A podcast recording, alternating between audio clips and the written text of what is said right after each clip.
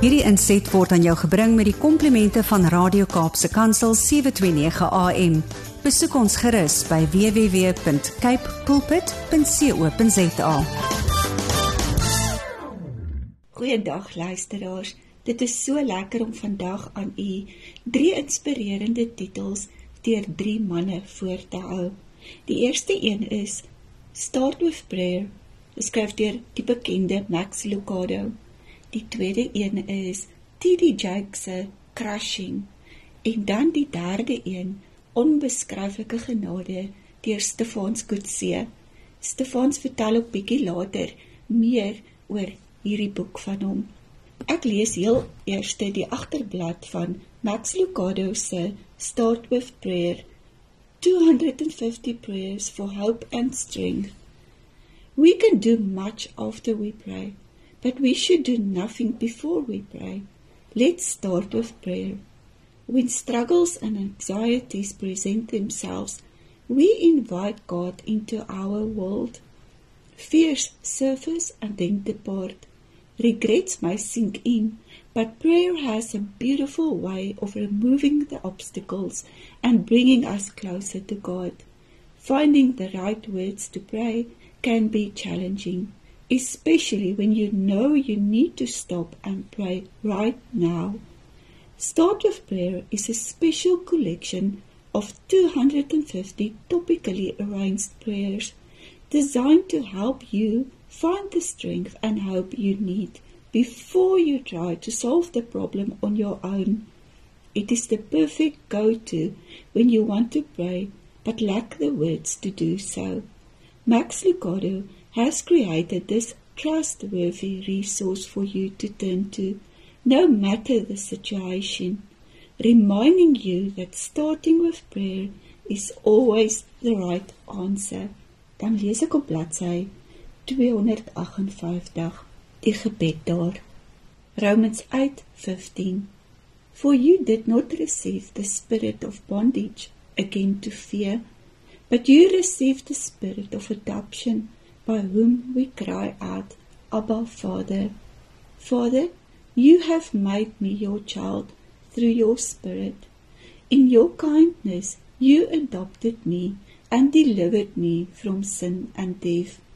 Remind me today what it means to be your child. It is so easy for me to live my day on my own terms. Help me to live it in light of your grace.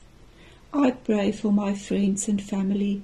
Help them rest in your love as their Father and feel their inheritance in your Spirit. Thank you for accepting me as I am, but not leaving me the same. In Jesus' name, Amen. Die volgende boek is T.D. Jakes se Crushing. God turns pressure into power. Hierdie boek het vir my baie beteken gedurende 'n moeilike tyd in my lewe. Ek lees wat op die agterblad staan. Follow God's process for growth and learn how you can benefit from life's crushing experiences to turn pressure into power. In this insightful book, number 1 New York Times best-selling author T.D. Jakes wrestles with age-old questions. Do we have to suffer so much loss in this life in order to mature in faith? Why would the good father allow his children to suffer so much pain, injustice, and heartache? In his most personal offering yet, Bishop Jakes emphasizes the value of asking these difficult questions and tells crushing stories from his own journey the painful experience of learning his young teenage daughter was pregnant, the agony of watching his mother succumb to Alzheimer's, and the shock and helplessness he felt when his son had a heart attack. But he soon learned that God was using those challenging experiences to prepare him for unexpected blessings. As the master vintner God knows your crops of fruit are merely part of an ongoing, greater process to fulfill the destiny He has in store for you. Bishop Jakes wants to remind you that if you are faithful through suffering, you will be surprised by God's joy, comforted by His peace, and filled with His purpose. Crushing will inspire you to have hope, even in your most difficult moments. If you trust in God and lean on Him during setbacks, He will lead you through. Hoe kosbaar is dit nie?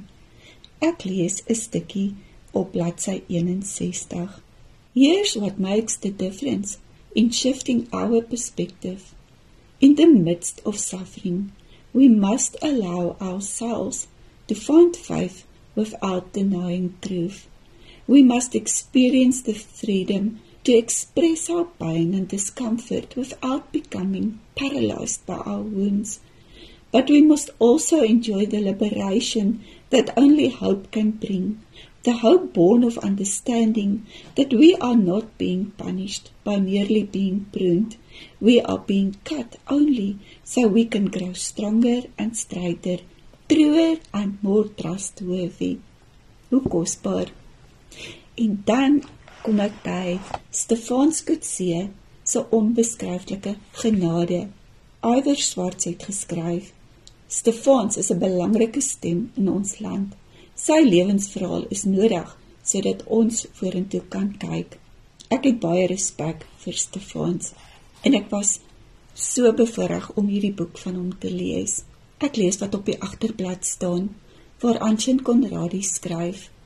Tussen hierdie bladsye klop 'n dapper mense ontblote hart. Trap saggies, die grond is heilig. Stefans skryf Ek is Stefans Kutse. Ek is 'n kind van God. Ek is 'n man en 'n pa. Ek is nie my verlede nie. Stefans Kutse se pa was 'n alkoholist. Toe hy 6 was, het sy ma hom kafee toe gestuur. Met sy terugkoms was hy weg. Van kleins af moes Stefans veg vir aanvaarding en liefde by die huis en in die kinderhuis waar hy later geplaas is. Sy storie begin in die Vrystaat loop deur donker dade in Woester, via verskillende tronke tot op Klerksdorp. Dit is die verhaal van 'n seun wat die heel ergste sou doen ter wille van aanvaarding. Dit is ook 'n verhaal van hoop, genade en tweede kansse. Dit wys dat enige een kan verander. Jy ook. Ek lees gou op bladsy 77 'n paragraaf. Die tronk ets dit by jou in.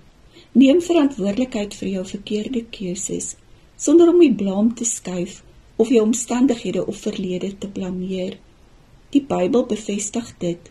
Haal eers die balk uit jou eie oog, dan niks. Eers toe ek aanspreeklikheid vir my verlede aanvaar en ophou om die slang vir my verkeerde keuses te blameer, kon ek verantwoordelikheid neem vir my toekoms. Toe het ek waarlik man geword. Stefans vertel nou self vir ons so 'n bietjie meer oor sy boek en skryfproses en dan lees hy ook vir ons 'n stukkie daaruit. Tot volgende naweek, dan bring ek nog 'n paar boeke en plaas dit op ons boekrak. Lekker lees, wees veilig. Totsiens. Goeiemôre, my naam is Stefan Skutsie en dit is vir my lekker om hier by julle te kuier. Louise, baie dankie vir die geleentheid om saam met jou te kuier en oor my nuutste boek onbeskryflike genade te praat. En baie mense vra my is dit 'n direkte opvolg van Witwolf die woesterbomplanters se storie van bevryding nee dit is nie. Daar daar daar is die eerste 8 hoofstukke moes ek die prentjie inkleer vir die mense wat nie Witwolf gelees het nie maar dit is nie ek het nooit beplan om 'n opvolg oor my boek te skryf nie ek was happy geweest om daai hoofstuk af te handel maar ek het agtergekom dat alhoewel ek die hoofstuk afhandel ander mense nie mense as ek vir vrede loop, bomplanter loop vir vrede, bomplanter besoek kerk, bomplanter en en dit het in my geworstel. En toe 'n resensie gekom. Bomplanter skryf 'n resensie en dan gaan die sin aan. En ek het my speelgoed uit die kot uit gegooi en ek moes toe ek moes toe gaan vrede maak met die bomplanter binne my. Want Stefans kan nie Stefans wees sonder sy verlede nie. En dit is die geboorte van die boek. Die eerste hoofstuk wat ek net vir julle gaan lees, net so stukkie, is grootendeels uit my dagboek uit. En dit het nooit beplan om 'n boek te word nie, was net 'n worsteling met my met my verlede. Miskien jy wat nou na, na luister wens ook dat daar goed is wat mense kan vir jou kan vergeet. En ek gaan 'n simpel voorbeeld maak. Iemand wat vetsak genoem is, iemand wat 'n dronklap genoem is, iemand ag jy's net 'n dwelm verslaawe tronkvoel. Waarmee het mense jou gegooi? Ek nou die dag saam met 'n vriend en ons is by game en hy verwys na haar vrou en hy sê, "Jesus, sy was 'n slet op skool." En ek het gewonder hoekom dit 25, 30 jaar later nog die ding wees waarna ons na kyk en wat is daar binne jou wat jy wil ontslaa raak. Die die idee van my boek is is is dat jy die klippe waarmee jy gestenig word kan gebruik om altaar tot God te bring, te bou dat jou storie sy getuienis kan word. Ek probeer mense my boek aanmoedig om te sê ek Stefan Skotse, ek is 'n man en ek is 'n pa, ek's 'n skrywer, ek's 'n reserent, ek's 'n kind van God, maar ek's nie my verlede nie. En jy wat hierna luister, jy ook nie. My skryfproses is baie baie maklik. Ek's nog oudskool, ek skryf alles met 'n pen en papier en dan later tik ek dit En ek het 'n groot liefde vir Afrikaans. Ek ek bevorder Afrikaans deur projekte wat ek loods op pad na Grysberg. Was 'n roman gewees na deur Naledi uitgegee waarin 22 skrywers saam in een boek geskryf het. Ons gee in hierdie jaar 'n kortverhaalbundel uit waarin skrywers 22 saam 'n kortverhaal geskryf het as kruisbestuiving, maar ook om Afrikaans en lees weer vir ons almal lekker te maak. En As jy my boek klaar gelees het, is die een ding wat ek graag wil hê en as ek jou ontmoet, skryf ek dit voor in jou boek en ek wil jou storie hoor. Vertel jou storie want jou getuienis kan vir die Here siele wen. Baie baie dankie Louise en met toestemming lees ek graag vir jou 'n stukkie uit my boek Onbeskryflike Genade wat deur Lux Werby uitgegee word. Kain. Eerste dink ek dit wils aan die eerste moordenaar in die Bybel en veral waar hy in Genesis tot God uitroep. My straf is te swaar om te dra. Ek voel sy sig na oor begin. sien myself in hom. Dit is of sy woorde in my gebede tot God ego. Here, ek is moeg. Ek kan nie meer nie. Die skuldlas is te swaar. Ek wil nie meer 'n bomplanter wees nie. Reeds 27 jaar na die bomontploffings en 7 jaar uit op parol, verkies mense steeds om my voor te stel as Stefans Kutse, die bomplanter. Ek wil net Stefans wees, Stefans Here, Stefans man, pa, skrywer, resent, enige iets buite 'n bomplanter, enige iets. Ek hou ook van Kajan, want al het bloed uit sy hande gedrup, was God hom genadig. Dit is my bewys dat God altyd aan 'n moordenaar aan die kruis genade sal betoon as hy opreg berou het. Ek hoop jy ook. Ek Stefans Kutse. Ek's 'n kind van God. Ek's 'n man en 'n pa. Ek's nie my verlede nie. Hierdie inset was aan jou gebring met die komplimente van Radio Kaapse Kansel 729 AM. Besoek ons gerus by www.cape pulpit.co.za.